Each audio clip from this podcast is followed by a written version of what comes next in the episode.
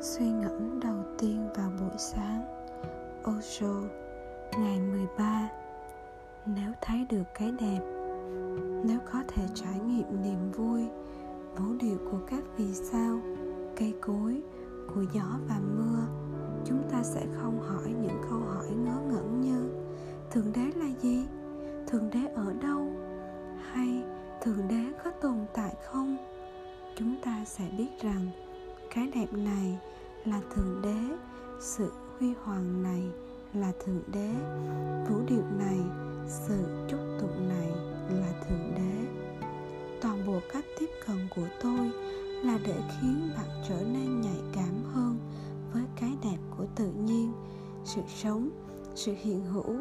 Bởi vì đó là phương cách có hiệu lực duy nhất để nhận thức về thượng đế. Không còn cách nào khác.